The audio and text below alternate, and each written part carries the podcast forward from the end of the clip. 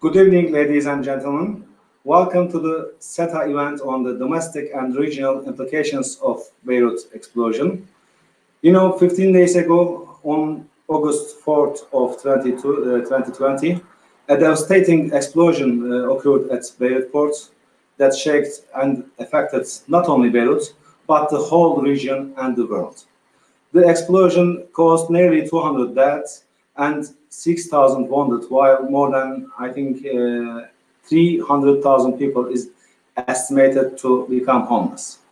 I personally, and on behalf of SETA, express my condolences to those who died and wish that Beirut and Lebanon will heal her wounds soon.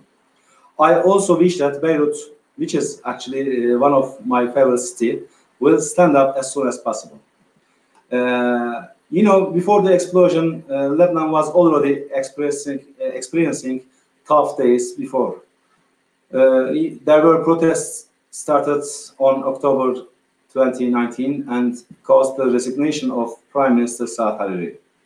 And uh, even a government which can be defined as a technocrat government, was formed under the prime ministry of Hassan Diab. Structural problems combined with the COVID-19 pandemic worsened the situation in Lebanon. Like most of the people who follow the situation in Lebanon, I believe that uh, this explosion is not symbolizing an end of an era. It rather symbolizes a milestone in Lebanon politics, which will take some time to overcome. Dear friends, tonight we gather to talk on the domestic and regional implications of the Beirut explosion, and we have four distinguished experts from Lebanon whom I personally know and follow their productive works. First, I want to thank to all on behalf of SETA. I really appreciate their support that will give us insights about the implications after the Beirut explosion. All panelists will have 10 to 12 minutes for their main speeches, and then we will proceed with the questions and answers. By the way, let me remind you that uh, you can ask your questions from the comment section of your platform anytime, and uh, I will deal with the questions after the main presentations. And if you make it clear that whom you directed your question, it will be appreciated. As the moderator of the, of the event, uh, I want to use my right to reorganize the order of the presentations. So uh, first we will listen to Sami Atallah, who is the ex executive director of the LCPS, I mean Lebanese Center for Policy Studies. And uh, actually his center, I mean LCPS, somehow set the agenda uh, for him and for us. Uh, when I checked their websites, uh, I saw the cover in their front page. Beirut Blast in need to rebuild the state. So uh, Sami's research team claimed that August 4 must be a game changer. But before my uh, main question, let me start a small one. Sami, uh, where were you at the time of the explosion? And what was your first reaction or feeling? And uh, my main question will be, when you take into consideration the analysis that your think tank made, uh, would you please tell us what are the short and midterm impacts of the blasts on Lebanon politics? What should be done to overcome the challenges stemming from the structural problems? Now, Sami, the floor is yours. Here you are.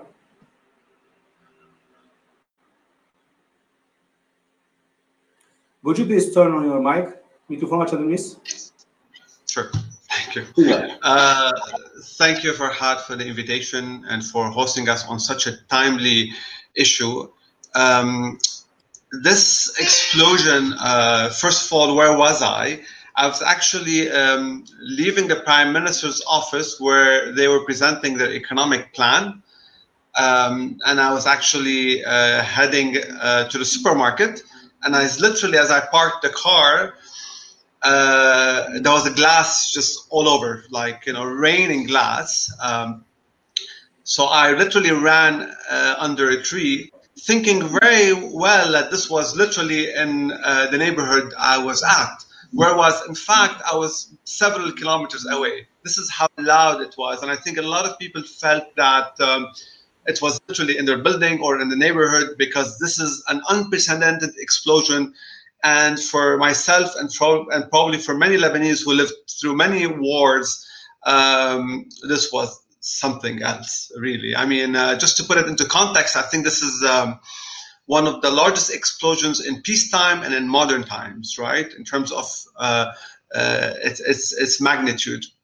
Now, this is not an accident. Let me just start with that. This is the result of incompetence and mismanagement by the political elite that have been ruling Lebanon since the 90s. That's just, I mean, and we have witnessed and experienced several uh, mismanagement, whether with the wildfire, whether with the toxic waste, whether with the garbage crisis, they all have the same source of mismanagement and incompetence. And this is actually very, very serious because now it's actually killed people and made people homeless, as you very well said. But I think just to not to uh, you know take a step back and to understand where we are in Lebanon, so I'm able to answer your questions about the short term and the medium term. But I think it's important just to remember remember a couple of things that the political and economic system that have been put together since 1989, the Ta'if agreement that ended the civil war, is actually being undone. What I mean by being undone is that it actually has failed to serve citizens' needs and welfare. Political parties and the diffusion of power in Lebanon across different political institutions, you know, showed that whereas the system can prevent violence, you know what I mean? It actually fails to undertake any development or public goods or take care of its citizens. And we've seen it in the last 30 years. And not only that, it's because this system rests so much on the distribution of the spoils, distribution of the rents, distribution of contracts, public contracts to all the different political parties. Be it Sunni, Shia, Christian, Maronite, that's actually not very relevant to whom but in fact, they're all benefiting from the system. And those political parties actually operate in the following way when they agree politically in the former government, what they call in Lebanon a national unity government, I actually call it a collusion. Because in fact, they collude to actually distribute the spoils at the expense of citizens. And when they disagree with each other, they end, actually end up paralyzing the system in the sense that it doesn't develop, doesn't lead to any development outcomes whatsoever. Now, so the question is, how does the system survive? Because how do people re-elect them? Because obviously in Lebanon we have periodical elections. Well, it's very easy because they have mastered the way to get re-elected through clientelism, through gerrymandering of the electoral law, through sectarian discourse, through the fear, where people actually end up going to the voting booth and actually voting for them into power and keeping the system intact. So now this pretty much, and why do I say it's undone? It's being undone because the protest that broke out on October 17, 2019, this is which was not a, a one-time protest. This has been a series of protests. Every two, three years, we end up with protests, people rejecting uh, the system for its failure to deliver. But also, the system not only is failing politically, economically, it has failed so miserably that uh, it doesn't, in addition to not creating jobs, to increase in poverty or unemployment, poor infrastructure, this system has actually led us to a major chronic deficits, whereby, in fact, the political elites overspend, under-report or under-collect revenues, and end up borrowing to cover the difference at very high interest rates. And whatever all these three statements that I just made, they have political connotation.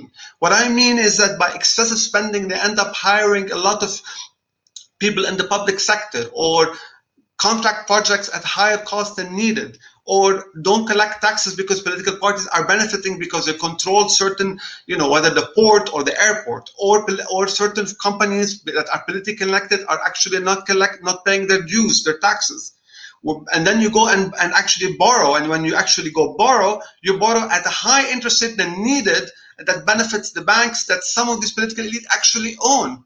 So you can see how this political economic system is so entrenched that actually it doesn't actually deliver for the people. So by 2011, 2012, with the Syrian war full on, in fact, the system started unable to sustain it, to sustain itself. And this is where we started moving into a very serious mode of economic crisis because we're unable to actually also attract a lot of remittances and dollars into the economy, which was also living beyond its means by, in fact, having a huge balance of payment deficits. Now, all of this to show you that by October 17, people went an unprecedented way to the street across all the country to resist and fight the system, right? And then they actually, the best thing that, that, that, they could do actually, or to result that resulted in was a, a government that is not made of the elite, but in very much in control by the elite. So the Hassan Diab's government that actually came, in fact, this is a government that is a cosmetic government, had no power, new faces, no power whatsoever in actually imposing. And in fact, one of the things that this government did, or two maybe good things that it did, uh, not only it defaulted on its on, on its payment, which was necessary, but also it showed us how big the economic hole and the financial hole is, which is around 83 billion dollars, which is now it's like three times the GDP of the country. It's so huge, right? So now that's going to be a, a fundamental uh, uh, issue. But not only the polit- political elite are fighting it, because I think people tend to focus so much on the political elite, political parties, you know, the confessional groups, but you have major economic groups, interest groups that actually fought it so hard.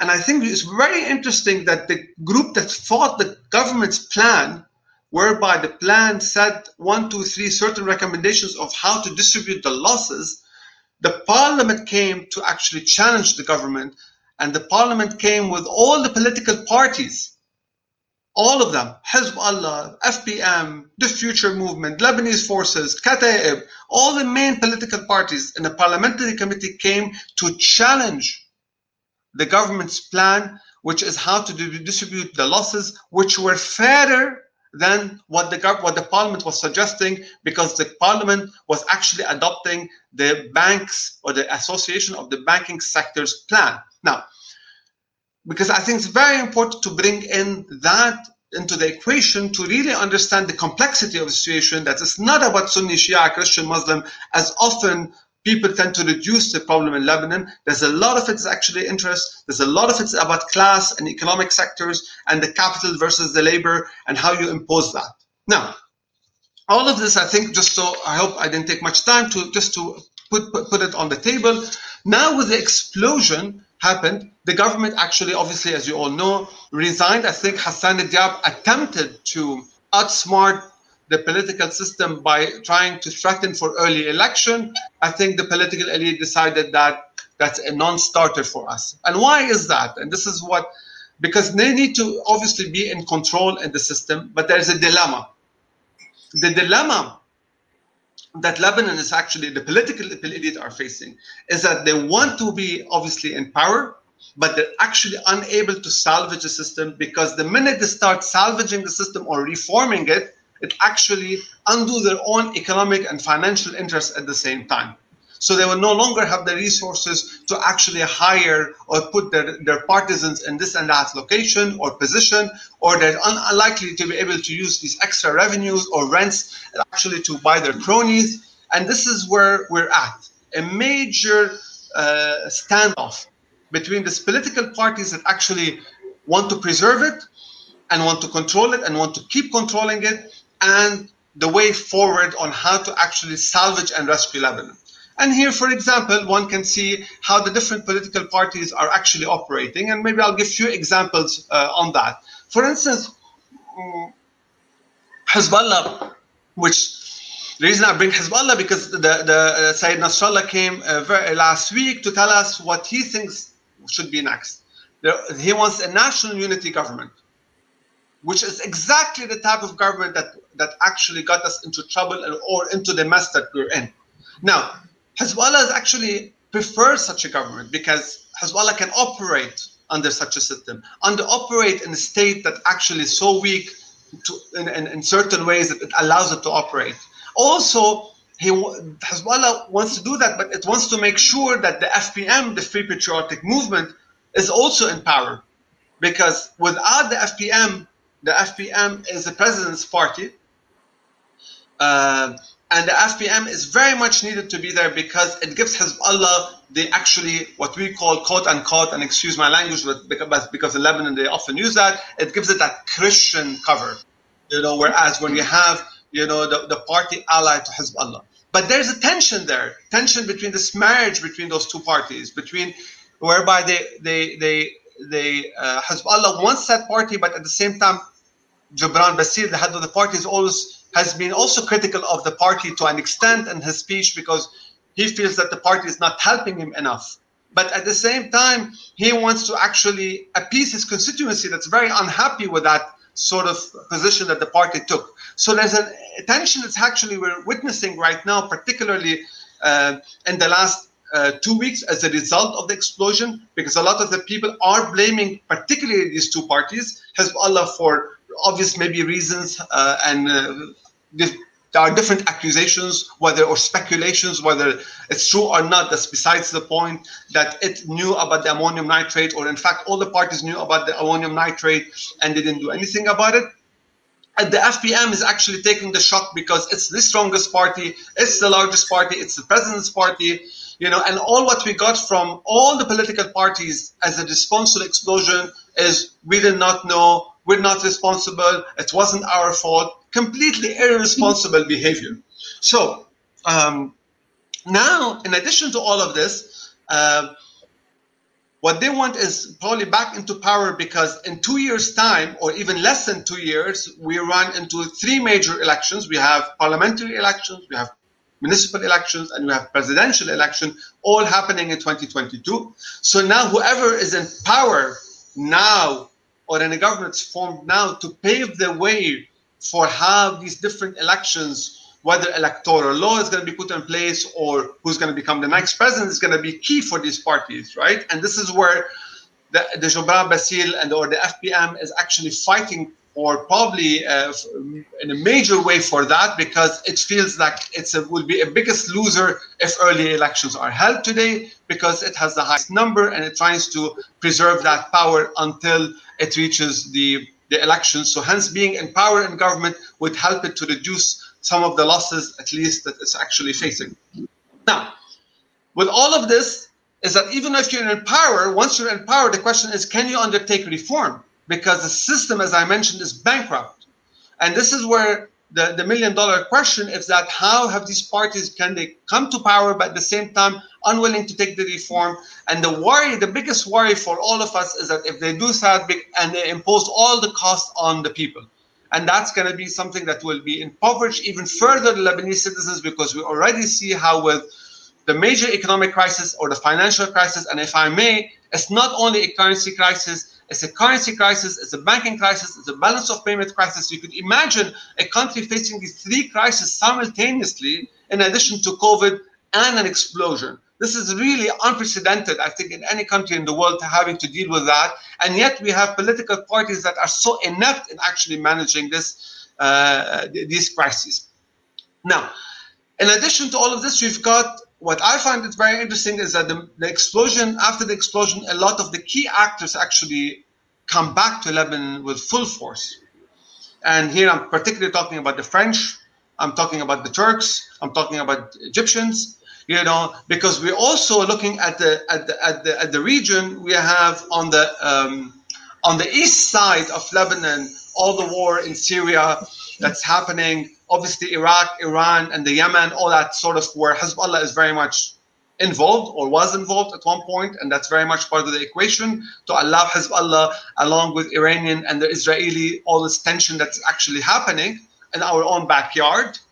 But also now on the west side, we have a major battle that's happening between the Greeks, Cyprus, essentially um, Israel uh, versus Turkey and those the first group supported by the French and the Italians and even the US on the all the oil uh, and the demarcation of the of the Mediterranean for oil exploration. And as you all very well know, this was actually a few weeks ago was was heading to a major collision with Greece, but also with Libya that's coming into play between the between the Turks and, and the Libyan um, also alliance or agreement. Now, Lebanon actually, the question is how is Lebanon coming into this picture and how these different actors actually see Lebanon in this big picture and how is that going to stabilize or destabilize the country? And again, this is something that we need to think of. And I would argue probably at best, if it even stabilizes the country in the sense that the political elite are remain um, uh, remain or still willing to act to form a government together, uh, my concern here is that this will not actually be uh, helpful for citizens, but I think what it does, it actually, um, Iran will feel like other actors actually are coming into the picture and to share the control or the pie of what's happening in the East Med and particularly Lebanon. So this is something we need to in fact observe very closely. And also we need to think of how in fact, all the potential aid that could come. Uh, already, we see political parties trying to use this aid for, uh, or aid by relief. By the way, by the way uh, Sami, uh, I want you to wrap up in a few minutes. But before wrapping up, uh, you mentioned earlier about uh, problems with crisis. I can define it as crisis in crisis for Lebanon. And uh, you talk about the elections and electoral law and the external actors' attitudes towards Lebanon, involvement uh, towards Lebanon. I just want to ask you before wrapping up: uh, Will those measures, I mean, the changing the electoral law, uh, holding the elections, will they satisfy the people of Lebanon? The question is, uh, can you repeat again the question? Well, I mean, I mean I mean, the changes in electoral law, uh, having the elections and taking some measures, will they satisfy the people of Lebanon? I mean, are you hopeful as a Lebanese and as a think tanker? Sure, and I think that given that I have probably a few minutes or even two minutes, and, and I end on that, and I, in fact I want to focus on on particularly that on the people because in fact this is where uh, it all, in fact, started uh, 12 months ago or 10 months ago with the protests, and how these people are actually able to change things and can they do that? Because right now, as I mentioned, we're in a dilemma, we're stuck. I think it comes down to how the people will change the calculus of the political elite. Because so far, what we've seen is that people and the protesters have been able to bring down governments, but they haven't been able to provide an alternative or a solution. There are talks right now that they are actually more active and they're organizing themselves to actually put forward a government or alternative or suggest that. Whether it will be successful or not, I have no idea, but likelihood that uh, this is actually a good thing for me and good thing that they actually started organizing because this is going to be a long battle. I would probably assume that they're not going to take them into account, but at least people start feeling that the alternative is being formed and it's going to take time. Now, uh, what we need essentially, if you tell me what are the structural changes, because that's one of your questions, you know, we know, I think, or at least some people, or we would argue, as we argued two weeks, two days ago in, in an article by LCPS, that to actually salvage the country, we cannot have the same people who messed it up. So you need a new, different group of people who are not only competent but have a common vision. And we showed how Lebanon historically has had government with what we call legislative power, that actually it can rule and make key changes within a period of six months or nine months to actually reform the system. Because that's otherwise the system is is, un, is not reformable. Hella. And and we actually put forward, you know, seven governments historically have done that and they've imposed key changes. And we think that Key changes are very obvious. One of them is electoral law and even electoral commission to manage the elections because we don't want it to be run by the same, you know, people, uh, but also capital control and other policies that we can discuss later on. Um, now, the question is, will the political parties accept that? And I think probably not, but for that to happen, I think two things is that the ability of the people to put enough pressure or a lot of pressure and I don't know how it's going to uh, pan out. But also the international community, if it wants to be helpful, it actually can actually put pressure for an independent government and not neutral government, not a national unity government. I think it's going to be an independent government with competent people with a common vision to actually salvage or rebuild. And this is where we have, and we mentioned in our article, as you very well said, Farhad, rebuild the state. You know, because that's exactly what we have: a state that has been hollowed out by the by the political parties to, in fact, control the state in such a way that fits them electorally and politically. And I'll end on this point and to just give more time for others. Thank you. Thank you very much. By the way, let me uh, inform the audience that Sami Atallah uh, needs to uh, leave earlier, but uh, I think we will have some time to direct a few questions.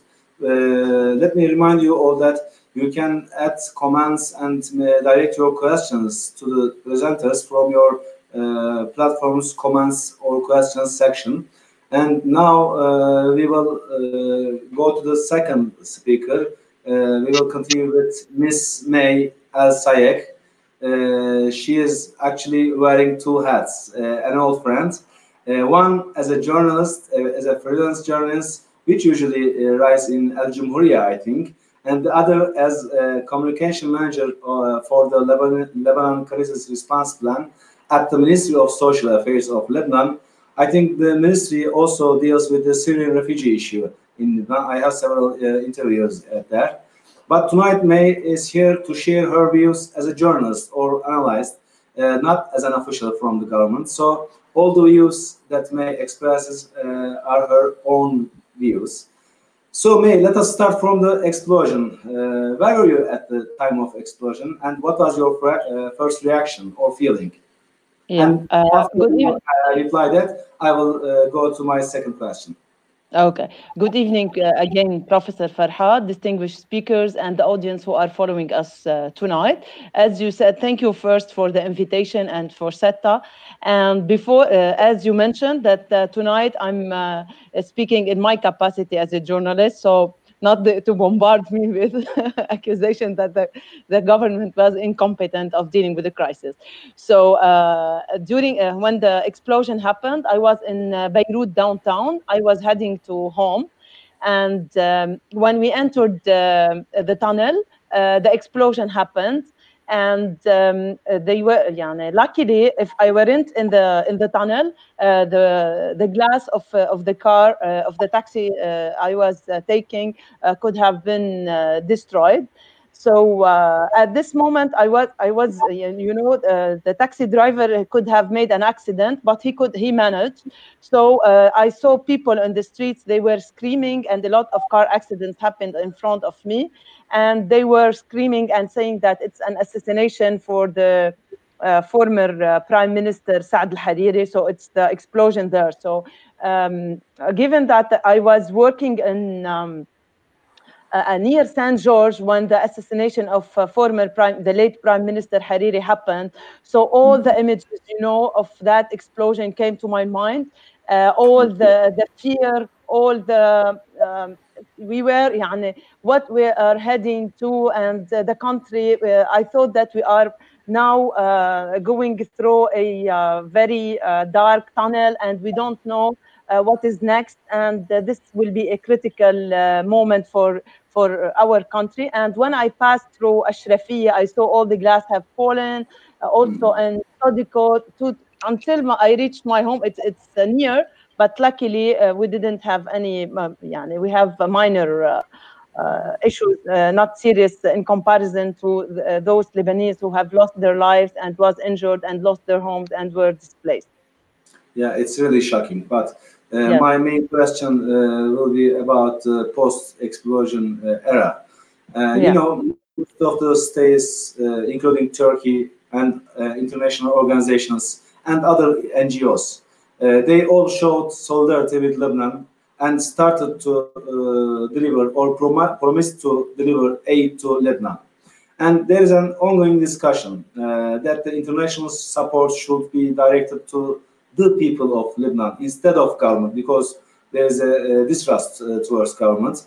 So, uh, would you please say us the reasons of this discussion? I mean, the, uh, directing the aid to the people and tell us how the international support can be delivered to civil society and will it be effective?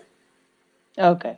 Uh, before answering your question, uh, Professor Farhat, allow me first uh, to wish a full and quick recovery to the thousands of injured in the Beirut blast, and including the six uh, Turkish national uh, citizens who were uh, hurt in the explosion. And I would like to extend our uh, deep uh, gratitude and uh, appreciation for all the countries who stood by our side and provide us with medical supplies, relief supplies, and, uh, and uh, food aid. And uh, Turkey in particular for its solidarity with Lebanon and the symbolic visit of the Turkish Vice President Oktay and Foreign Affairs Minister to Beirut. And similarly, uh, Turkish uh, Cooperation and Coordination Agency, TIKA, has been very active uh, in supporting the displaced uh, Syrians in Lebanon and the Lebanese host community throughout uh, the, uh, through the past years. as you know, in our work with the Ministry of Social Affairs or before at the Ministry of State for Displaced Affairs, Turkey has done a tremendous effort in this regard. So back to your question, regrettably, yes, there are long-standing uh, concerns about how uh, the officials can ensure that the supplies get to those in need.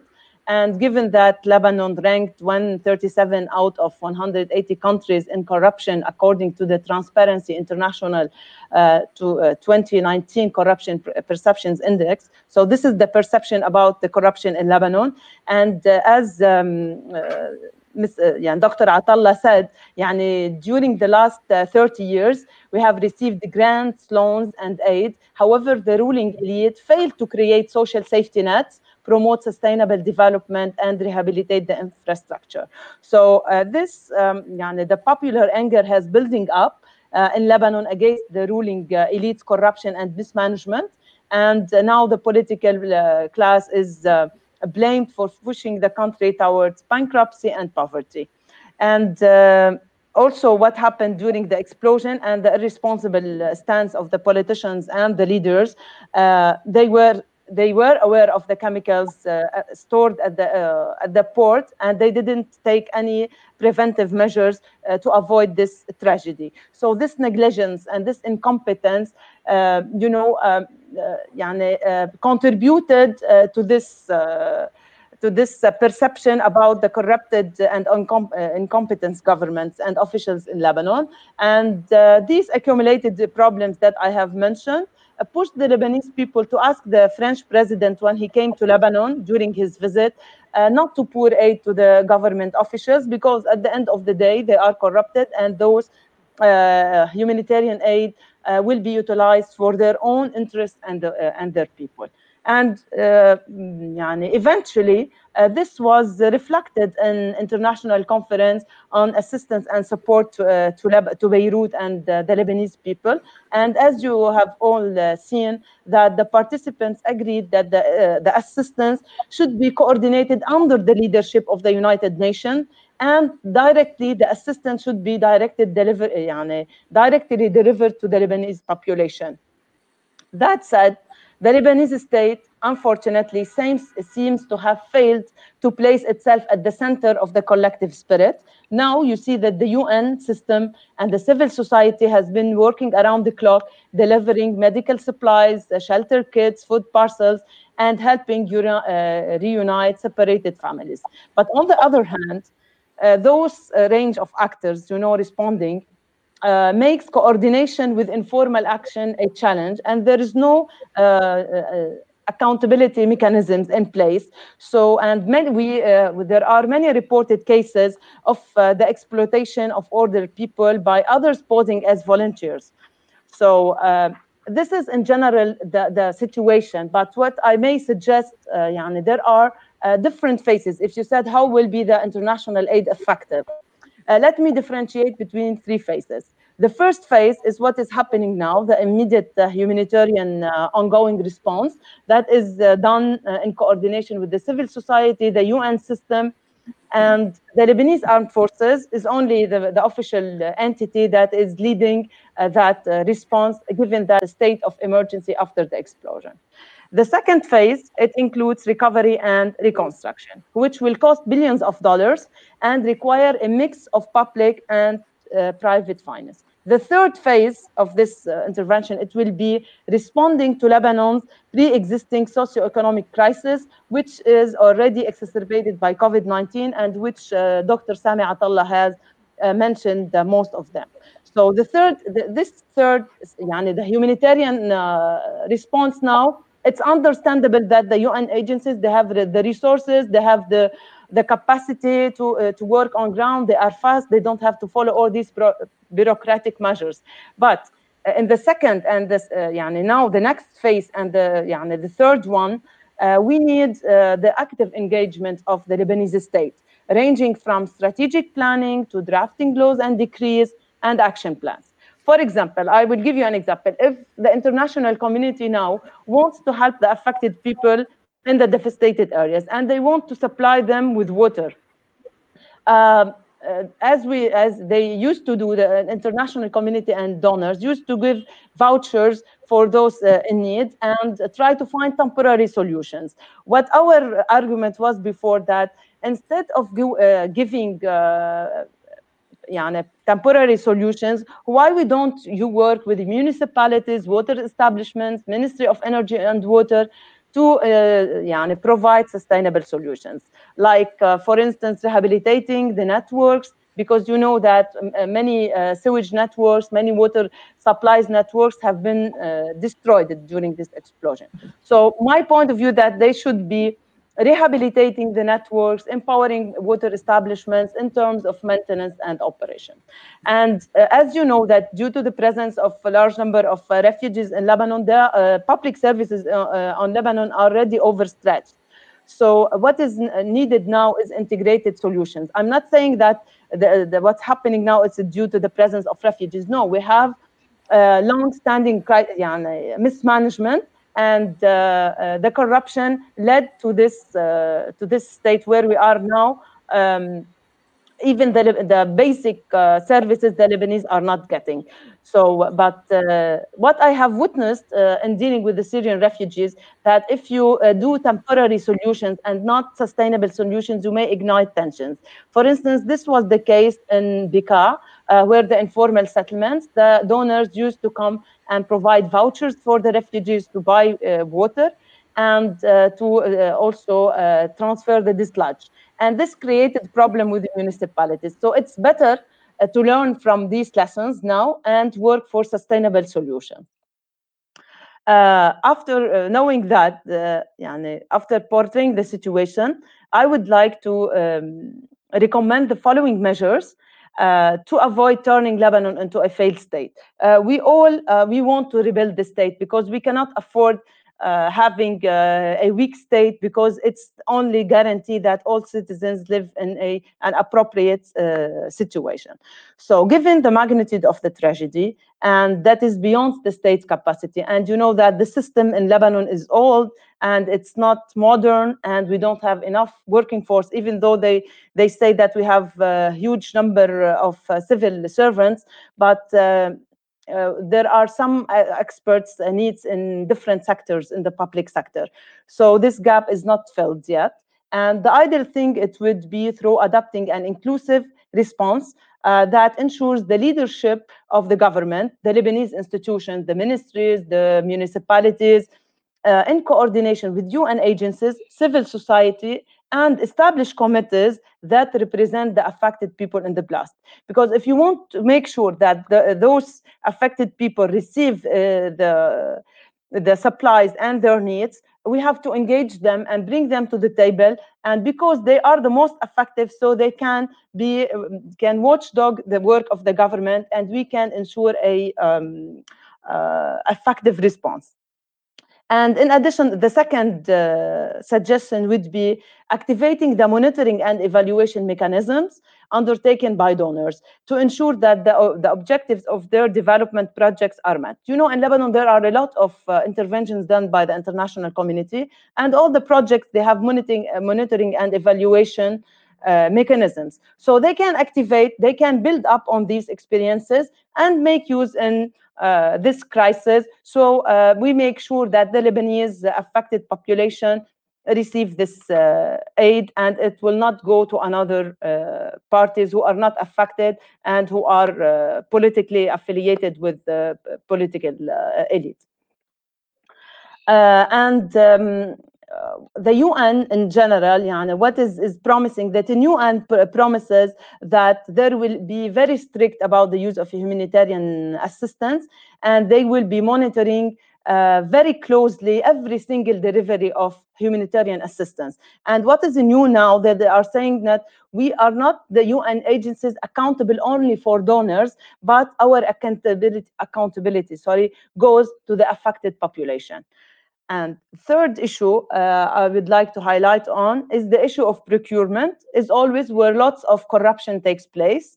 Uh, it needs to be done quickly, you know, and there's always temptation to overcome, not to follow the rules and regulations. And uh, the contracts in Lebanon and subcontracts have given the ruling uh, elite its wealth and power while leaving the country with the crumbling roads, uh, regular electricity cuts, uh, trash on the streets, dysfunctional water supplies. So how to overcome this? A first step would be on uh, online clearinghouse for every uh, contract linked for reconstruction. And uh, it should be highly visible and benefits uh, the most, uh, the highest number of the population.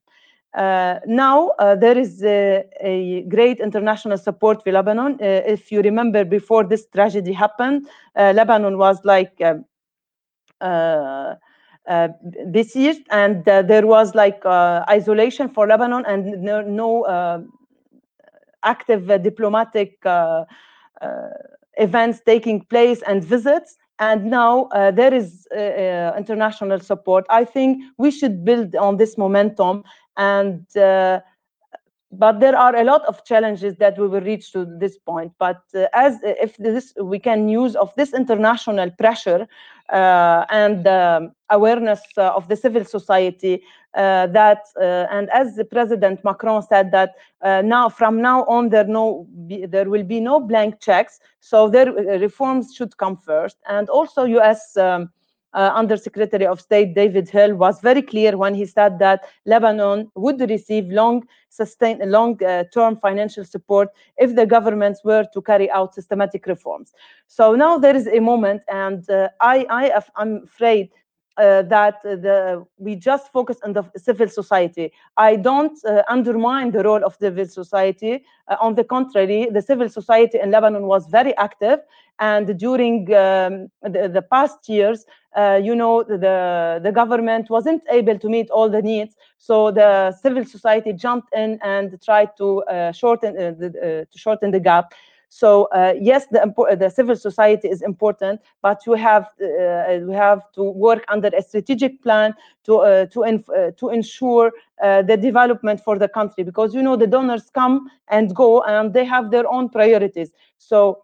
Uh, yes, there should be accountability. Don't give the government blank checks. ensure that there will be monitoring and evaluation mechanisms so that um, we we respond to all needs because as you know the, now the the needs are very massive and the resources are limited of all those actors يعني, uh, the UN agencies the civil society local NGOs international NGOs um, the government all parties work together and the communities uh, the committees of the affected people in the blast and affected areas if the, we all combine uh, our efforts together we of course we could uh, reach to a better response and to respond to a needs and uh, work uh, for a better uh, future for the Lebanese population.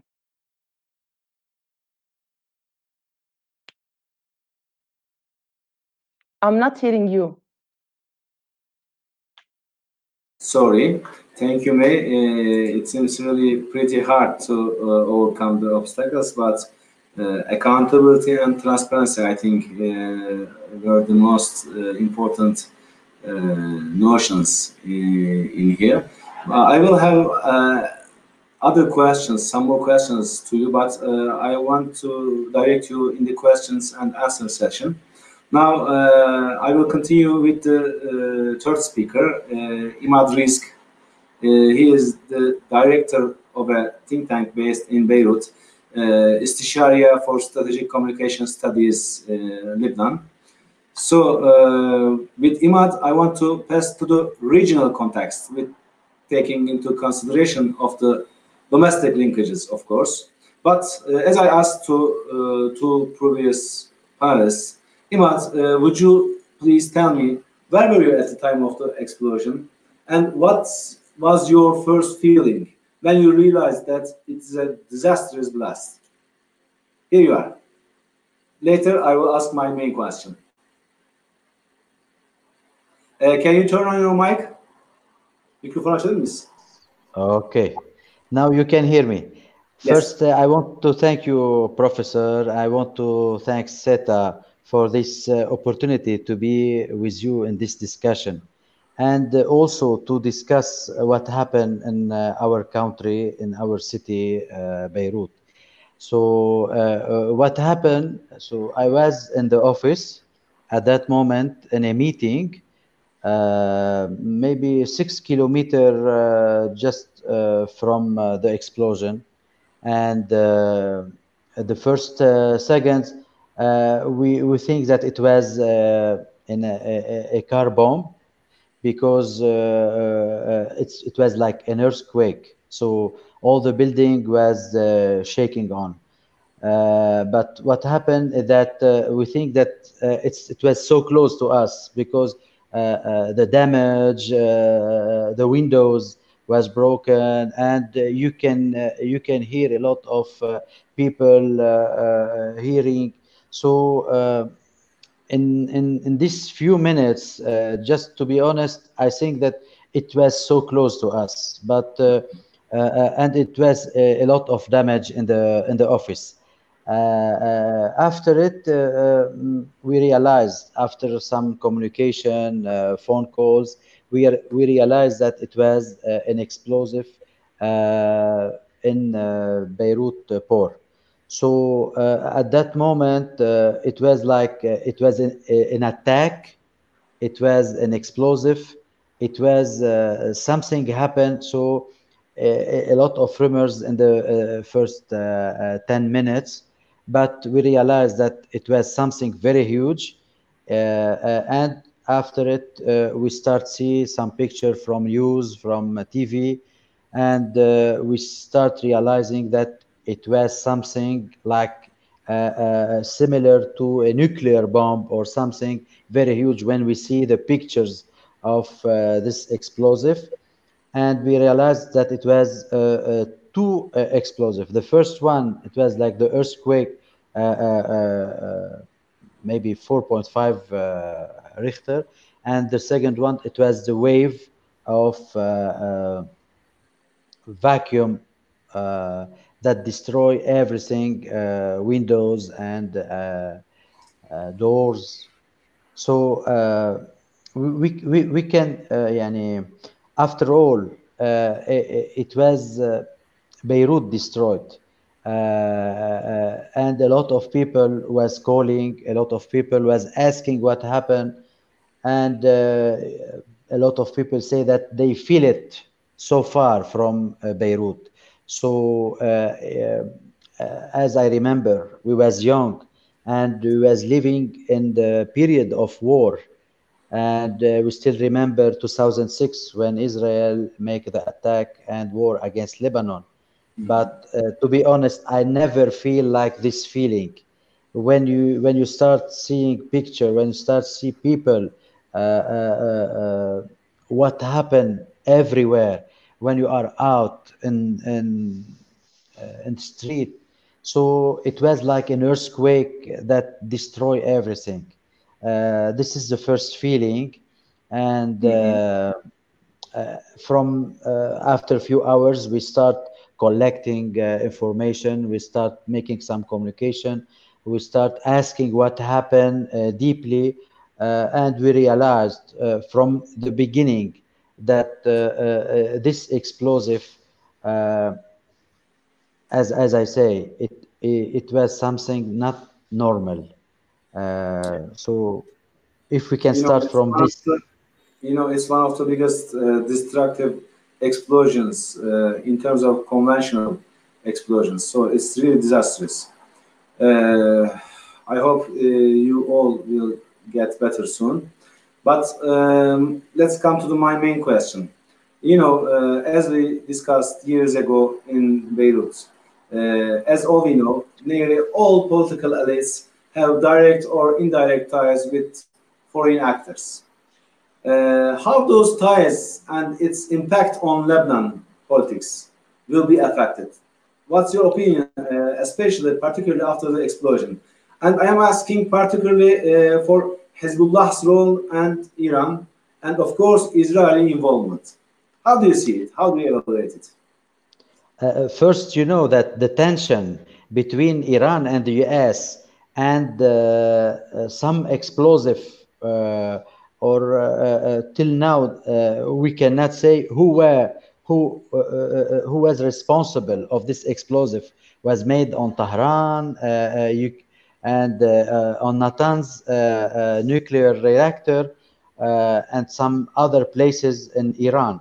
So at that moment, if you look to the tension between the US and Iran, and uh, before a few days also it was a clash in the border between Lebanon and Palestine uh, uh, with Israel. So uh, and till now we don't know if it was really clash or it was that the Israel was saying that it was like an operation made by Hezbollah against uh, some position for Israel in the border.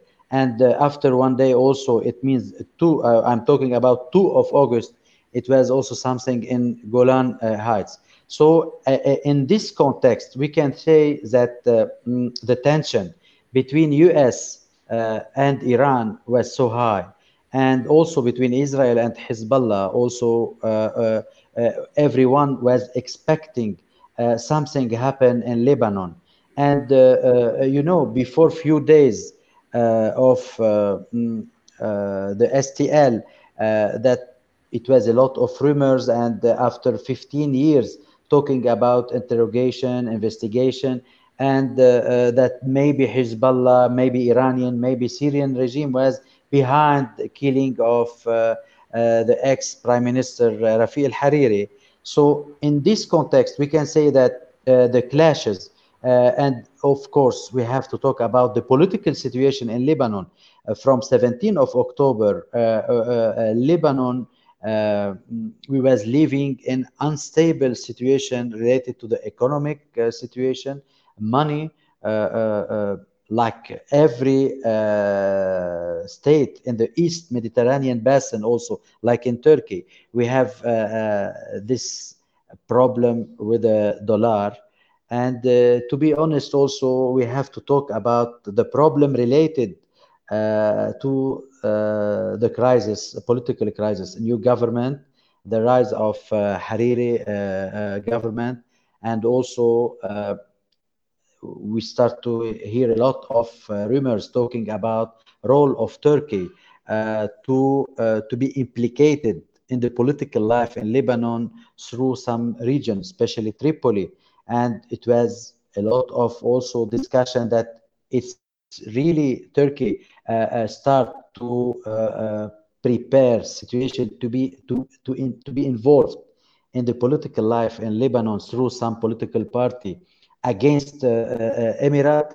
It was a lot of article, a lot of study published, and you know that the Gulf region was financing a lot of media uh, uh, newspaper, study center, and uh, others. So the preparation of, if I can say, what happened, it was ready.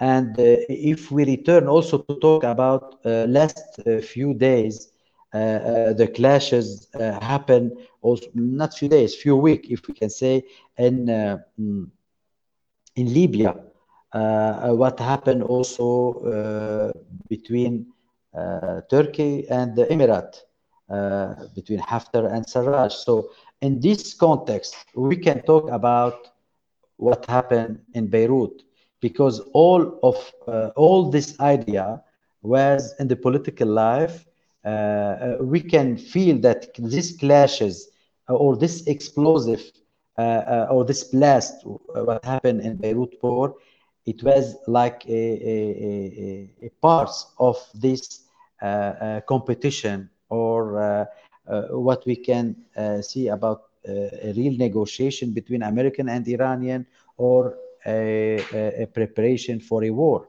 So what happened is a part of this geopolitics in the East Mediterranean basin related to gas, related to sea border, and also situation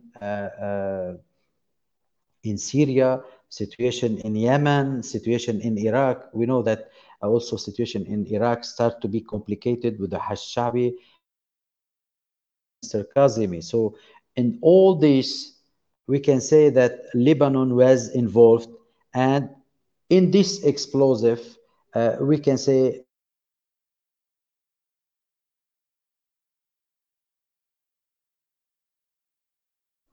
I think we have a disconnection problem. Uh, can you hear us, Imad? Can you hear us now?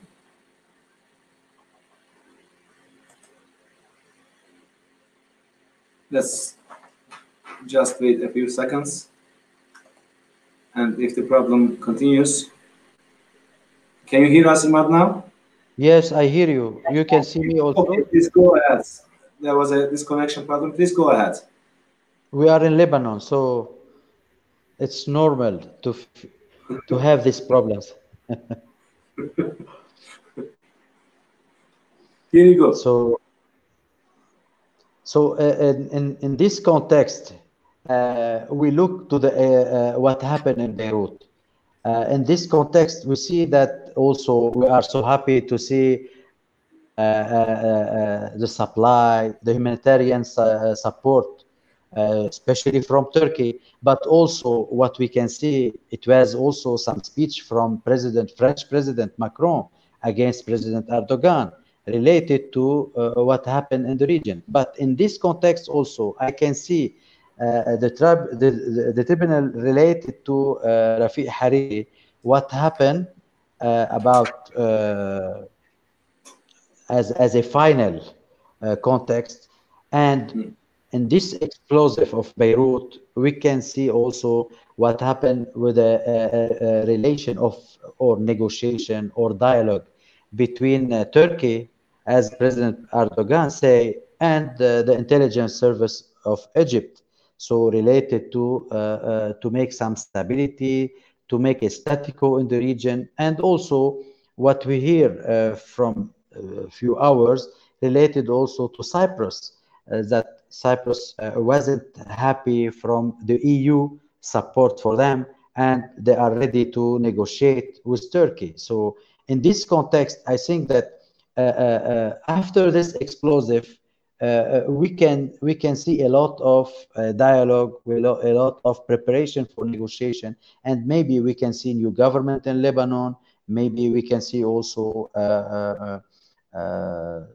some indirect uh, negotiation with Israel related to border, uh, sea and uh, land. So I think that as a lot as President uh, uh, uh, the President Aoun say, and also Nasrallah, it was an opportunity. So I think that in reality, Hezbollah and Iranian uh, uh, use this opportunity, use this explosive, use this problem in Lebanon economically, uh, social security, also the, dis the disaster related also after this explosion uh, to to have a direct dialogue with French uh, president through French president with Trump, and I think that uh, we are going for a for a new era for uh, uh, to make a new settlement uh, for the East Mediterranean basin, and I think the the tension will be down. And it's like uh, it's like after this explosive or after this attack because president trump say it was an attack. And also israel in a few minutes after the explosive uh, or the explosion say that uh, Uh, it was like a message to lebanon. So uh, uh, we have to put all the scenario of course now there is the responsible uh, who take uh, uh, responsibility for this if I can say,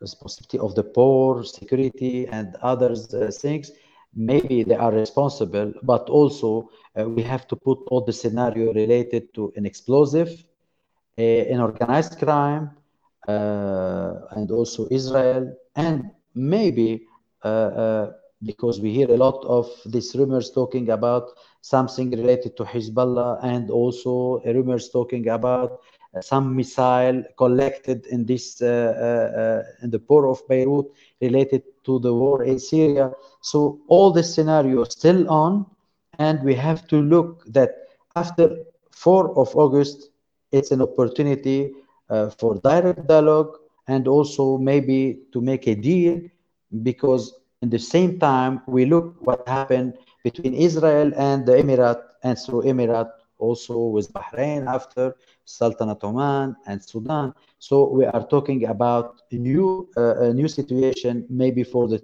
uh, next 10 years. So you see a linkage between the uh, rapprochement between the United Arab Emirates and Israel, and it will be uh, an reflection or at least an impact on the Lebanese politics, right? You need yes, it, right? Yes, I think, and and you can see it from yesterday uh, to uh, and, and today. We can see a lot of this rapprochement and some dialogue and some, uh, uh, uh if I can say, uh, white papers start to circulate between U.S between mm -hmm. also US and China because President Trump was so clear and he say if I will return I will be ready to finish the agreement with Iran and with Korea. And also we have to look also to this deal related also to uh, uh, uh China, because when China was talking about to invest in Beirut port, also, or if I can say, when the government the, was taking a decision to go east after uh, uh, the embargo or some sanction put it on uh, Lebanese leader, also we can see that what happened, it, it was an opportunity that US and UK and French and all uh, Germany also, all the EU uh, uh, are in Lebanon now militarily. They have they start talking about the importance of Beirut port they bring mm-hmm. their military equipment. Uh, we can see that um, more than 800 experts uh, uh, and FBI and French police was arrived to Beirut to also co to contribute in the they are collecting, collecting proofs, right? They are collecting, but uh, collecting to uh, to uh, to prepare the or to destroy uh, what happened or to to neglect this the impact of this explosion because I think that no one was expecting such kind of explosion. Maybe it was, uh, uh, as Netanyahu said, it was a, a, message. As Trump said, it was an attack but no one was expecting like a mini uh, uh, a nuclear bomb attacking Beirut. So in this way, everyone now start to talk about uh, to make a deal or to uh, to to use what happened uh, as an opportunity uh, for direct dialogue or to finish, if I can say, or to prepare for the peace in the region. Okay. Uh, Imad, I have some more questions to you, but uh, I will uh, continue uh, with uh, Professor Nasser Yassin now. I will direct you later in the questions and answers session. So uh, we will now move to the last but not the least, my colleague, Professor Nasser Yassin. He is an associated professor of policy and planning department at the American University of Beirut. Uh, and he's also uh, actually current director of Issam Fares uh, Institute for Public Policy and International Affairs at AUB. However, he said that he is planning to step down by the end of this month. So Nasser, I will start with the same question as usual. Would you please tell me where were you at the time of the explosion and what was your first reaction? Um, hello, Farhat, and uh, hello, colleagues. Uh, now, being the last, I think I get uh, the least uh, exciting stories, but uh, I'll, I'll do my best to contribute to this very interesting discussion and debate.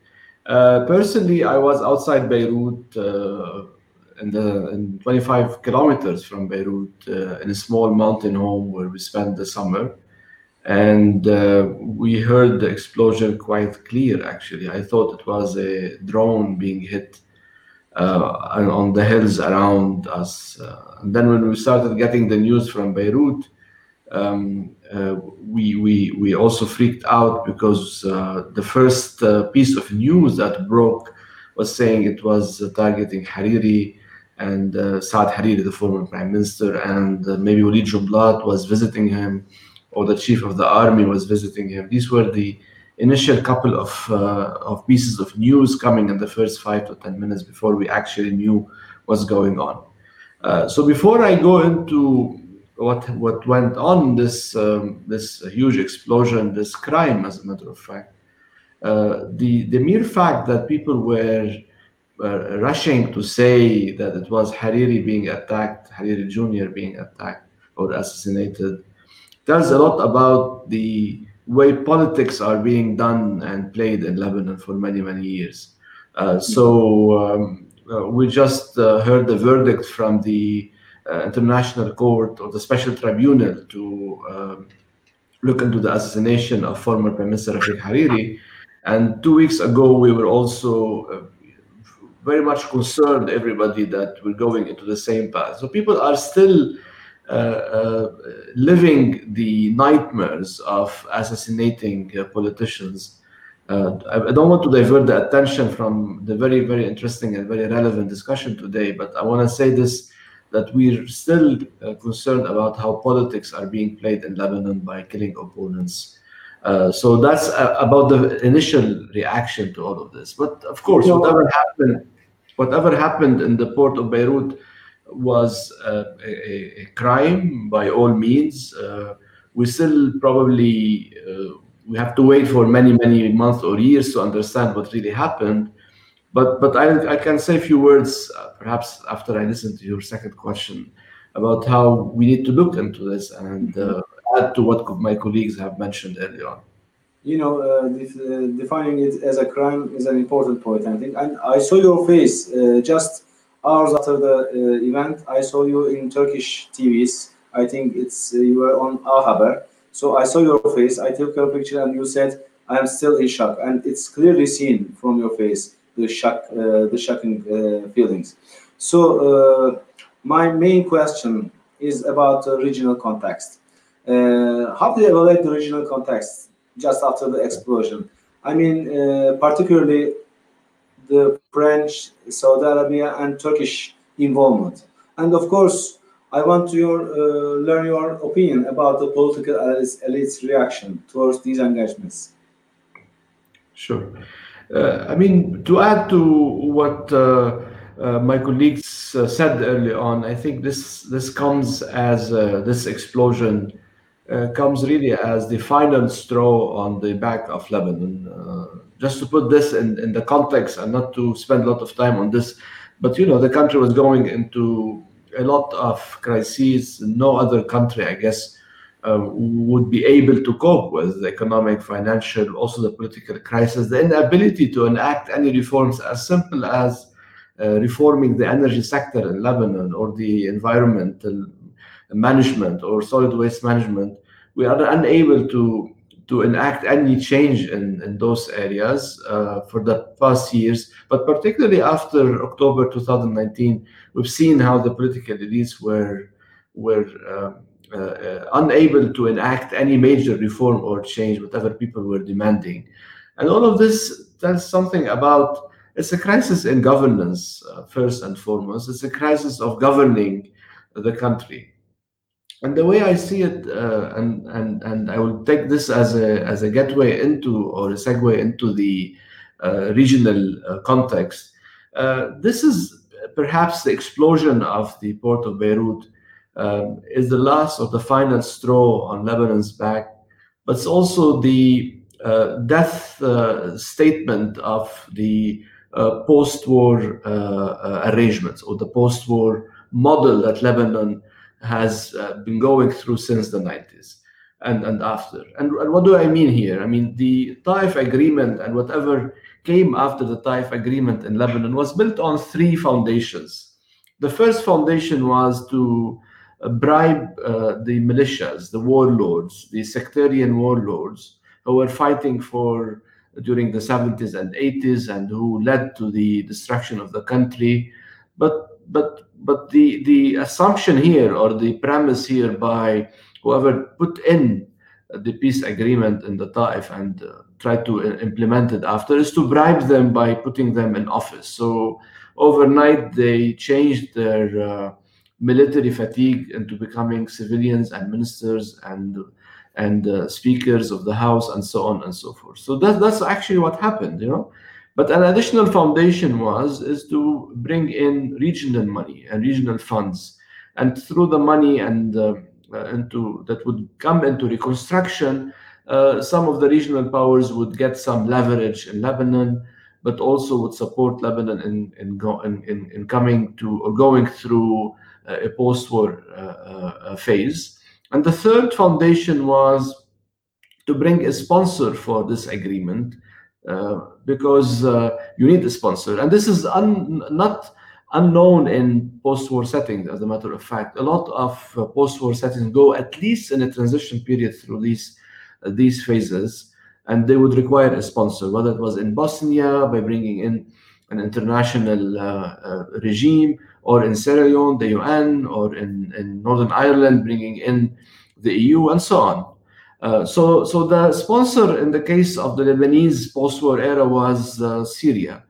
Um, but what happened after, instead of going through this in a transition phase and to move into state building, a real state building uh, where the state would offer its citizens um, what it should offer as part of the social contract, and where the sponsor would uh, retreat back into its own country, and where those uh, warlords turned now civilian leaders would actually sink in into their new roles, we saw things going uh, massively wrong um, in these three areas or these three components. So the warlords continued to um, have more and more capturing of the state and the economy to enforce their position, but to enrich themselves and their cronies, um, and to appoint them in public offices here and there. This is what actually happened in the customs in Lebanon. This is what happened in in the um, port management committee. This is what happened in all the civil service or senior positions in the country. So the warlords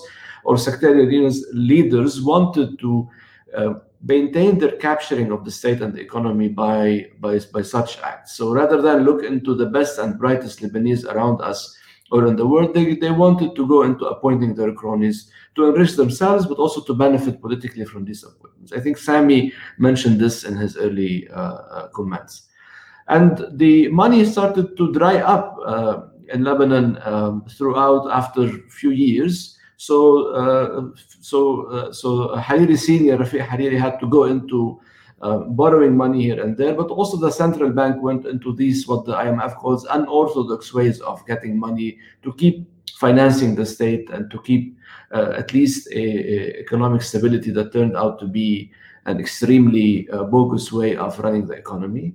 And the sponsor, the Syrian regime, went really like a bully um, uh, getting into the details of the country and uh, even going into um, uh, uh, uh appointing or um, mandating who would be appointed as a council in a municipality in a small town in Lebanon, and going up to appointing the president of the republic or renewing it, and of course resorting to political assassination whenever it comes to that. So these three factors uh, they were all failed, miserably failed. And I think what happened in the port in Beirut was the sign of death of this formula.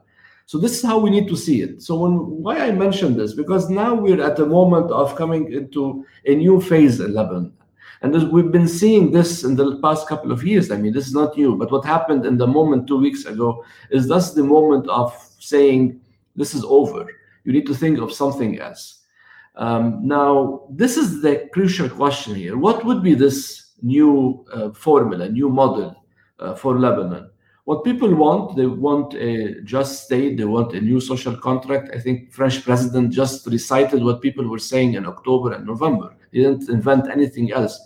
But people like him because he's blonde and he's handsome. But everyone in Lebanon was saying, you know, whatever he, he, he mentioned and recited when he visited Beirut uh, two weeks ago or 10 days ago. Uh, but as a matter of fact, a lot of those in power want to, you know, come back to the the same formula, the same model. So this is what we're what we're witnessing at the moment. They want to keep the uh, same formula of unity governments, of the same leaders trying to agree with each other to how, how to govern and bring in some flavor from civil society. But here comes the international community's role. And this is probably an all an introduction to your question, Farhat, but uh, I'm trying to put this in, in the context and how we got into this. I think the French are trying to play on their historical relationship with Lebanon. And uh, they're trying to, what Macron is, is trying to do at the moment is to bring back this formula of post-war Lebanon, but with, with some reforms, maybe serious reforms they're asking. But I don't think they're asking for a new social contract or a new pact, as he said. I mean, a new pact would require something totally different from what he proposed to the Lebanese politicians to come together in a unity government or a unity cabinet. And the way he's dealing with uh, with Hezbollah and dealing with other leaders, it doesn't explain or, or tell us that they're thinking of a new model for Lebanon. They're thinking of retaining or coming into returning to the uh, same model that existed before 17 October and throughout the 90s and, and proven to be a complete failure as we've seen now. Uh, but what the French also want to do, um, uh, perhaps flavor this uh, with some reforms, maybe got, got uh, have or some presence in the Eastern Mediterranean as Imad mentioned, uh, definitely controlling the port. This is a key thing that we they will come out of this or get out of this is to have a complete control over the over the port, whether directly or indirectly. And in this way, they would leverage through this new position, being in Lebanon, the humanitarian assistance, and of course some uh, financial assistance that they've been promising to bring in, and they were, you know, honestly doing it two years ago in the CEDRE conference in Paris uh, in April 2018 to leverage all of this to get some political gain. But they're not seeking a complete renewal of or complete, you know, renewal of the political uh, class or the political um, uh, uh, uh, ruling class, as many people are are asking. Now, what would happen here? It would happen. What would happen that those in power are extremely competent and they know how to master, as Sami mentioned, to master the game of playing on these regional interventions. They know how to regionalize themselves and rebrand themselves um, through the assistance that's going to come in, through the uh, engagement that's taking place by the French and other international actors in order to rebrand themselves as really the builders of the country. And I think this is what they're trying to do. I think Imad said this, they use, sadly, they're using this as an opportunity, you know quarter of the city or one third of it is totally destroyed and damaged, and they're seeing this as an opportunity. This tells a lot about the the absence of of uh, of uh, reality among a lot of the politicians and leaders in Lebanon. So, but they know how to master the game. And what's happening at the same time, a lot of the new political groups that emerged after 17 October are in many ways unable to move beyond having a protest movement, taking it to the streets, maybe protesting against the government, maybe getting a cabinet to change or the prime minister to resign. But apart from this, they're really they're really short of enacting any change. So this is what the political elites are doing now. They're trying to play on this regional and global and international engagement in Lebanon to rebrand themselves and regenerate themselves.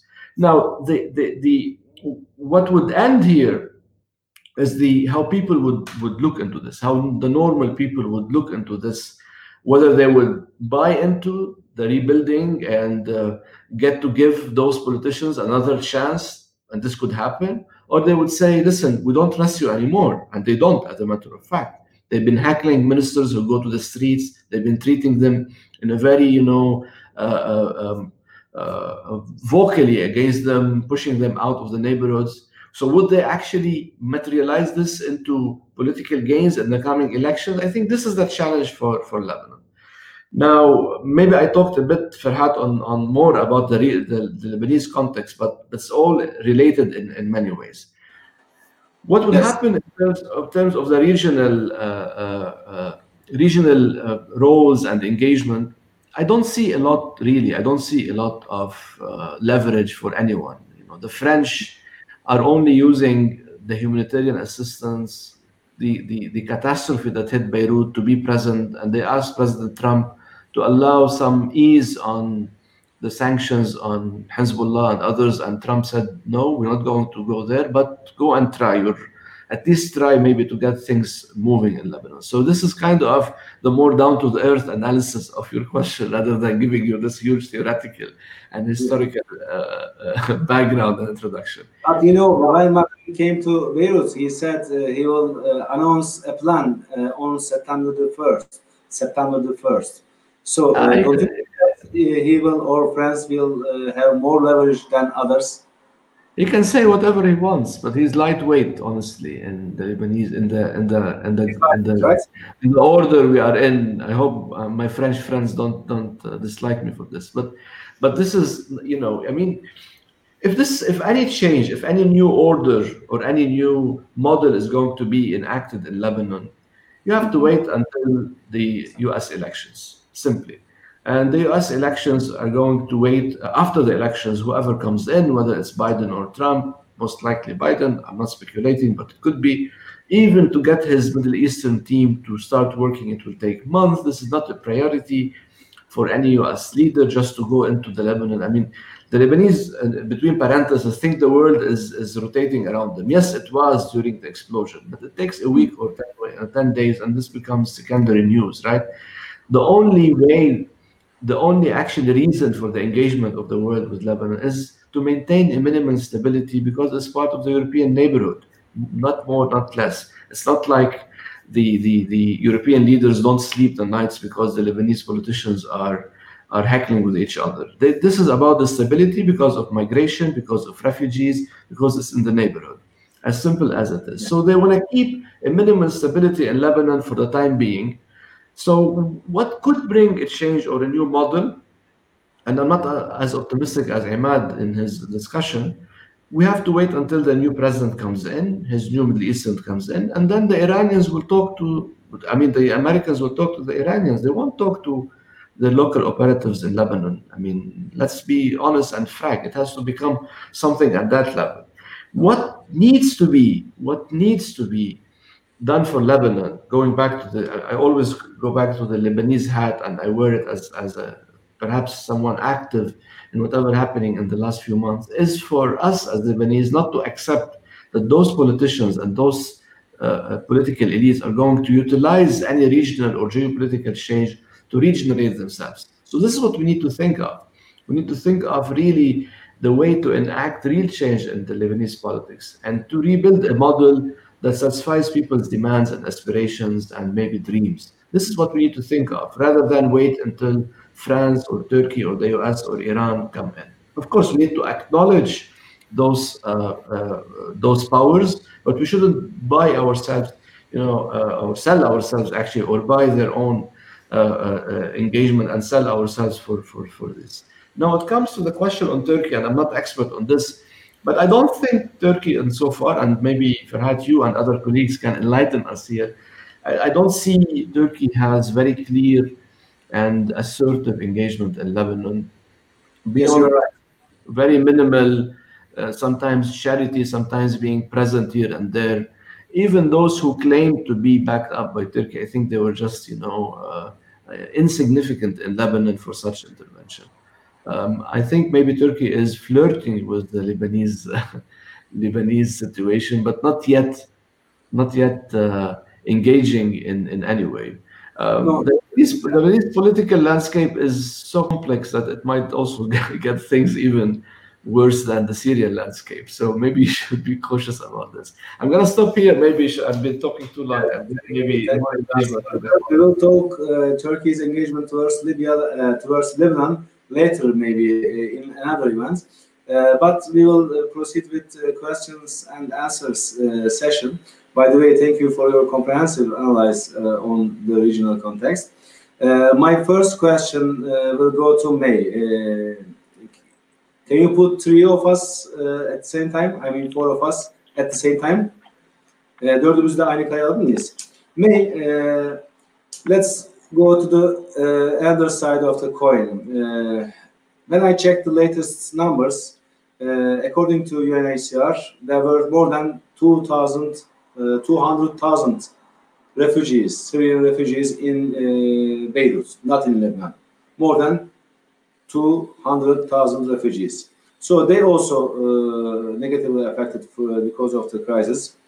Uh, what do you think about this issue? I mean, uh, I know that you are also working at the Ministry uh, of Social Affairs. What impacts will be will be uh, on the Syrian refugees after the blast? Uh, first of all, I would like to express Uh, you can proceed after uh, first, first of all.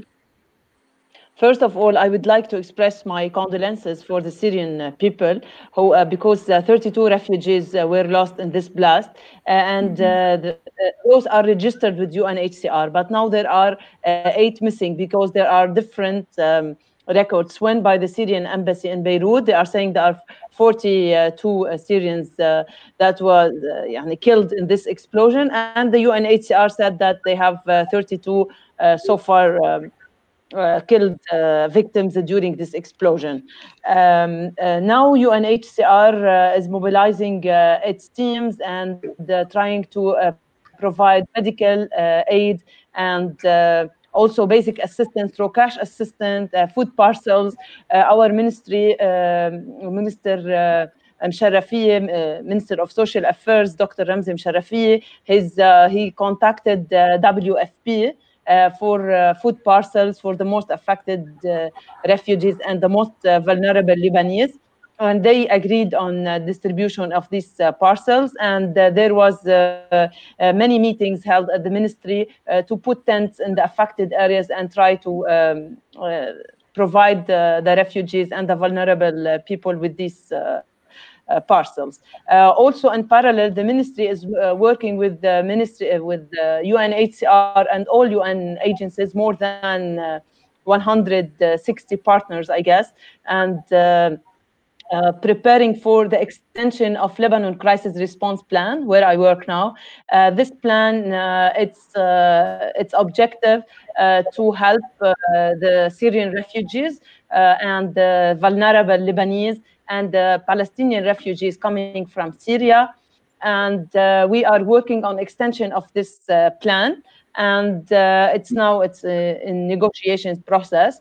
And what was the main objective that uh, our minister was working on, on to move from the humanitarian relief and small scale development projects uh, towards uh, more sustainable projects uh, also to ensure conflict uh, sensitivity and the interventions of the international community. Because as you know that if you uh, implement a project in a certain area and most of the beneficiaries are Syrian refugees, uh, now uh, due to the situation, the Lebanese themselves are becoming poor like the Syrians, even though they, they, have, they are not displaced, they are in their country but due to the economic crisis and the currency crisis, devaluation of the lira against the dollar, so all of these compounding crises and the corona uh, corona crisis as well. So 50% uh, now of the Lebanese uh, are poor, and uh, this uh, before the the coronavirus, the World Bank estimates that 45% will be poor in Lebanon before the corona. So now, given those compounded crises, so the the figures are uh, rising. And also today, uh, the UN uh, ESCWA, um, they said that um, more than half of the Lebanese are now trapped in poverty. This is today, this is the recent uh, report by ESCWA in Lebanon. And mm -hmm. even the middle class is shrinking in Lebanon. And uh, situation is becoming worse, not just for the Syrian refugees, but uh, for the uh, Lebanese and the Palestinians as well. The needs are massive, and uh, Dr. Nasser Yassin has worked with us through the past years and know the challenges that are facing uh, Lebanon in uh, managing this uh, portfolio. Uh, the international community, yes, was generous. They provided us a lot of funds in the beginning, but uh, the last uh, years, the, the, funds were not uh, sufficient and they don't meet the basic demands. So there was shortage in providing assistance uh, for the refugees. Hopefully, I don't think that now And there will be more there is no aid, the uh, because now uh, coronavirus affected all the European. Yes, the coronavirus affected the, the European countries that are one of the main donors and the, the states, uh, Turkey, uh, the Gulf. So all these states uh, used to help Lebanon. Now they themselves are suffering. So I don't think that there will be um, a huge amount to Lebanon. There will be short resources, but hopefully that we can work to mobilize and optimize of these, uh, you know, resources that will receive to ensure a dignified and uh, to meet the needs of the Lebanese and uh, of uh, also the Lebanese uh, vulnerable groups. Okay, thank you. Imad, uh, I will have a more political question to you. Uh, you know, the special tribunal for Lebanon uh, on Hariri assassination gave a verdict uh, today. One guilty, three not guilty. But the guilty one and the three others are, were also uh, Hezbollah members. And Hezbollah uh, said that it will not recognize the verdict. However, Saad Hariri and the international community recognized this decision. So, do you think that uh, beside the explosion, do you think that this verdict will have an impact uh, or effect on the Lebanese politics? I mean, uh, will this uh, have a tendency to change the alliances or the collaboration, cooperation among the Lebanese parties?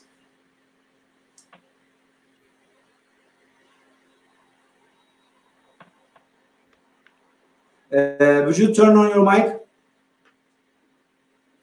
Uh, as Yes. you know, uh, relation between all political party in Lebanon after 17 of October, uh, there is a lot of questions related to uh, the relation. So uh, we can see that it was before uh, a good relation between Saad al-Hariri and uh, Gibran Bassil. Uh, but after uh, what happened last, yani, with the new government, we can see that the relation between Gibran Bassil and Hezbollah start to be strong, and uh, uh, also everyone knows that uh, they take the power. So uh, uh, we know that also after this explosive and after the deal, if we are going uh, to see this deal related to uh, the border, related to relation uh, indirectly with Israel or uh, or to finalize uh, uh, the border problem uh, with uh, Israel. So we are talking about uh, sure uh, about relation between, like we can see now, between Hezbollah and Saad al-Hariri. So everyone now is looking uh, uh, to have a good relation with Hezbollah, at least uh, to this moment, because uh, we can see that the negotiation continue through uh, Nabih Berri and uh, and also uh, the relation between Nabih Berri and the governor of uh, the the Banque du Liban uh, uh, still so so strong. So uh, uh, everyone expect that uh, uh, the new political life in Lebanon will change uh, after September. So maybe we can see also some changement in the economic system and economic relation in the region. Uh, maybe we can talk about uh, going east, but also to have a, new balance with the U.S. and uh, uh, uh, to renew relation with EU and maybe we can talk about uh, a, a new agreement related to the East Mediterranean basin. So Hezbollah will be implicated in this uh, uh, negotiation with gas and oil in the region, uh, he will agree that the U.S. will invest in Lebanon uh, in electricity, in gas and oil, and in infrastructure. So if it will be yes a, a, a, a new uh, or dialogue or a new era between Hezbollah and the American uh, in Lebanon or in the region, yes, we can see a new coalition, a new relation between political parties. And of course, uh, uh, we have to look also to the relation between Ja'ja, Lebanese forces, and uh, Saad al-Hariri. So if Saad al-Hariri will be nominated as prime minister, uh, he will cut the relation with uh, Ja'ja or he will strengthen this relation between Jumblat, Ja'ja, and Hariri. Or we can talk about uh, a new relation between uh, Hariri and Hezbollah. It means, uh, as known in Lebanon, between the Sunnah and, and the Shia. But of course, it's not a religious relation, it's a political and also it's an investment implication between Hariri and Hezbollah because also Hariri is looking to, to be involved in the reconstruction uh, Sadr and the uh, relation between EU and Lebanon uh, and uh, uh, for the next 10 years we can see that Hezbollah if he will make the agreement or to finalize this dialogue with the American or through American uh, Iranians with American uh, yes, we can talk about uh, uh, a new political life, and maybe maybe we can see a new political party or a mm-hmm. change in the structure of this political party. And of course, uh, as uh, start to be known that Hezbollah start to make a, a, a reconstruction of his uh, political decision maker and maybe the responsible for the security and relation with uh, the political party. So, uh, uh, as known as Sajid, Wafiq Safa, and others names uh, uh, uh, who take the power for last 15 years, we can see that now, or we can expect a changement of these people. So, of course, internal changement and relation with uh, uh, the political party, external relation between parties in Lebanon. So we should wait uh, for a few months to see the developments, right? Uh, uh, Professor Nasser, uh, since you are the last speaker, uh, I will give you a privilege and ask you two questions. But uh, would you please wrap it, wrap them for in two minutes for each? my first question will be about also foreign actors, but this time you talk about the United States involvement and the elections process and its impact on the uh, Lebanese politic, but, politics. But uh, what about China and Russia? I mean, we see them less in uh, terms of their involvement in Lebanon. But I, when I checked the news at the time of the explosion, China just offered we are ready to build the port again. Uh, what about Russia and China? How do you see their uh, involvement in the near future? in Lebanon? So it's uh, it's one question, right, on China. It's the first question. This okay, first so first question. Okay, okay, very good. You, you, you, know, I mean, honestly, I have to um, to be honest that I'm not an expert on Russian and Chinese I know. Uh, regional politics, but I want to say my the way I follow up on on on things. You know, I mean, for Russia, clearly their engagement in the region is through the Syrian uh, landscape. So this is where uh, most of the uh, energy and effort and uh, and arms and and soldiers are being put. And um, I guess through the Syrian um, landscape, uh, waiting for 2021 for the elections of new president in Syria, whether they will uh, keep the current president or come up with a new modality for governing Syria, I think we have to wait until next year. So why that's why next year I think is crucial at many levels to see uh, Russia's engagement. Now in Lebanon, they've been they've been mostly uh, uh, uh concerned around uh, linked to Syria, the issue of refugees. I think May knows this very well. And they attempted two years ago to come up with a plan to return refugees into Syria, and it, it failed miserably. uh, because it was uh, unrealistic uh, and not based on on the reality on uh, on the grounds of where refugees live or into understanding or or, or trying to come up with a breakthrough in the global uh, uh, positioning around Syria from particularly Western leaders. And so so so in, in Syria, of course, um, their concern uh, by proxy comes to the, the, relationship with Hezbollah and maintaining uh, some uh, minimal stability in the southern part of Syria. I think this is how we're going. We, we want to see the engagement of Russia in, in Lebanon. Uh, it's not more than this, at least for the time being. Uh, now, Chinese, um, I, think, I think for, for the Chinese, uh, unlike many people in Lebanon who think of China as a savior, I think the Chinese uh, see Lebanon as insignificant in, in, in, their, in their interest in the region or, or elsewhere. Um, I guess Lebanon, uh, Lebanon's economy as a market, as a place, is not that significant for them. Now, I didn't see actually a formal a formal uh, proposal that they want to rebuild the port.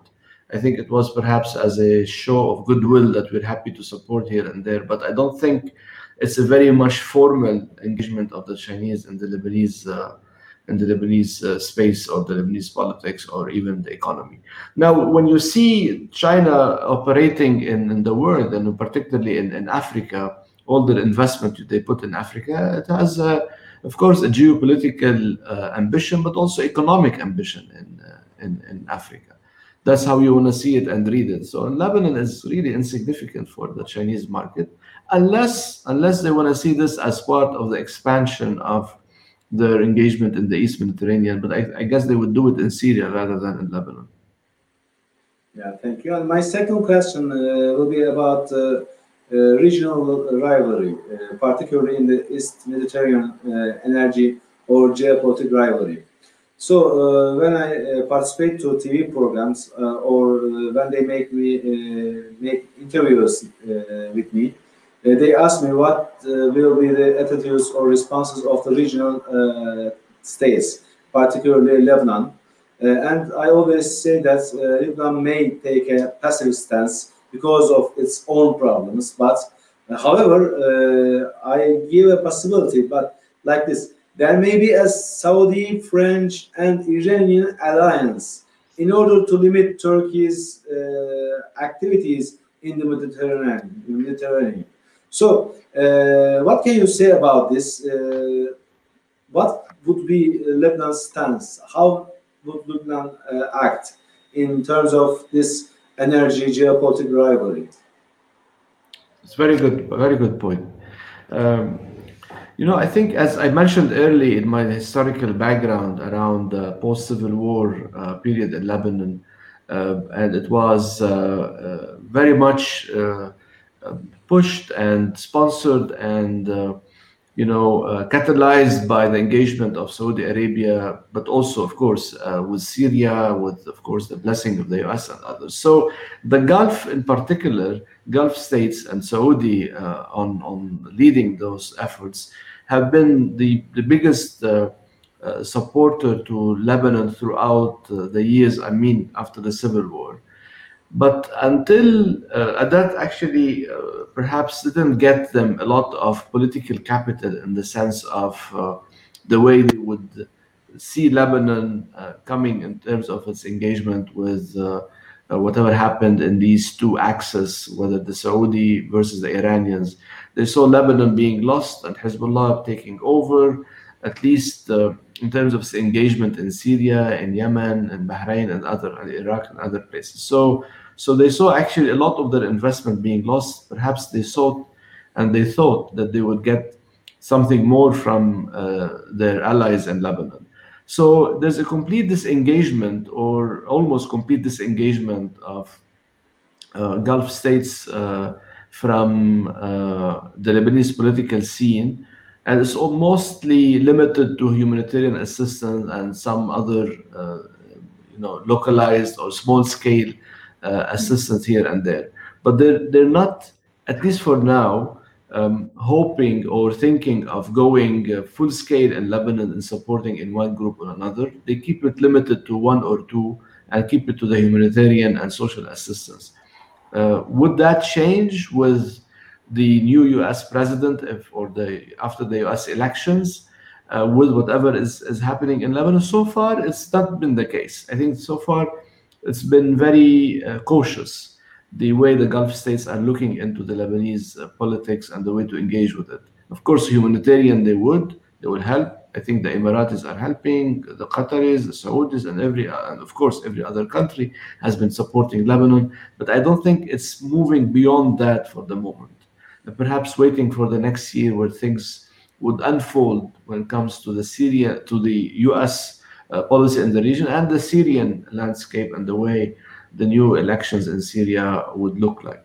Um, now, would that be, as you ask, Farhat, a, a, a, an introduction into a new alliance? I'm, I'm, I don't, I don't see it at the moment. I don't see it. I think at least it's not being uh, crystallized at the moment when you will see like two different axes being formed and because of the Lebanese scene and East Mediterranean. I think it will take some time for that.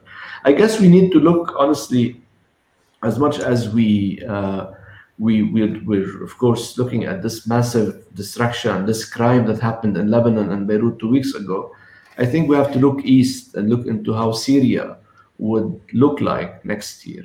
This is the question, and this is where we need to put the lens. Whatever things look like in Syria as of summer 2021, I guess they would affect Lebanon and its politics. Okay, thank you, uh, Nasser. Uh, May and Imad, do you have additional comment or last remarks? I can give you uh, one minute each for your last remarks. Do you have any? Uh, May, would you please turn on your mic? Uh, actually, Yeah. I have nothing much to add because I agree with Nasser on the situation in Lebanon. It's not, uh, we are waiting what's going to happen in the American elections. Uh, unfortunately, this is the case in Lebanon. We wait what will going to happen between Iran and the, the US. And uh, what is happening now, it's two, uh, two scenarios. They are talking about French initiative and maybe like a uh, more uh, agreement similar to Doha. It was in 2008, but it's not yet uh, crystallized. Yani, there are just um, ideas and uh, nothing uh, tangible. So we are in the waiting period now. And concerning the, the influence of the Russians, uh, due my work with the Russian embassy and interviews with the Russian ambassador in Lebanon, they are more concerned uh, and focusing on the situation in Syria. What they are, want in Lebanon uh, is to have more investments in the oil industry, and um, their uh, their also company has won uh, during the last. Um, uh, consortium. So they are focused more, uh, and they were uh, like um, um, blaming the Lebanese government because they are not uh, accelerating uh, the cooperation. Uh, they want more investments, and they are interested mainly in the electricity sector. And this was the last.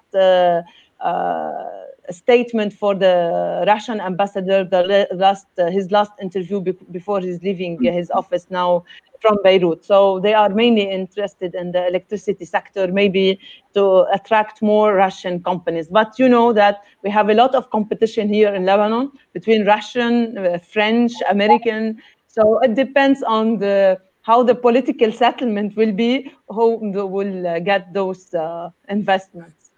I hope the Lebanese will uh, benefit from this rivalry. I hope. Imad, do you have any additional or last uh, comment or? We, we only we only pay the price of their dispute. Unfortunately, till now. So, Imad, do you have any additional comments? Uh, would you please turn on your mic? Imad, we Uh, cannot yes, hear I you. want just Okay. Yes, yes. Uh, I just want to say that uh, uh, uh, maybe uh, what happened in Middle East or what we can see in the East Mediterranean basin, it's not just related with the election in the US. We have to focus on the project, Chinese project and the Silk Road project. So we are talking about uh, uh, uh, the future of the competition between the US and China. First, we have to focus also about uh, uh, the Russia and the China rapprochement and the stability, the impact of this rapprochement and the stability of the region, or uh, we can we can see also some uh, competition between uh, the big power. Uh, we have to focus on what will be the future of Syrian regime, Libyan regime, and of course we have to focus about the Gulf state not only re relation with Israel, but also the relation between like Qatar and Emirate. What will be the future of this relation? What will be the impact of a competition uh, in the future between Turkey uh, uh, and Iran if Iran will make a, neg a negotiation and will finalize this negotiation with the US? So what will be the future of if the US government will continue to, to promote the Turkish phobia so if Turkish phobia will continue, uh, uh, what will be uh, the position of Iran? And if it will be implicated in this competition in Africa, in Middle East, and maybe in the Middle Asia. So everything is open.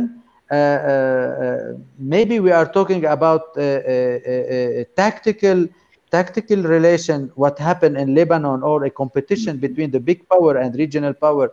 But of course, we have to focus on tactical relation and uh, strategic relation. As strategic, I think there is the, co the competition and maybe the secret war, the shadow war will continue between the regional and the big power. But as tactically, uh, everyone need to have some negotiation or to have some settlement related, like what we can see now between uh, Turkey and Egypt, between uh, uh, Greece and Turkey, between Cyprus and Turkey, and maybe also between Syria and the EU or between Syria and American. Mm -hmm. Okay, thank you.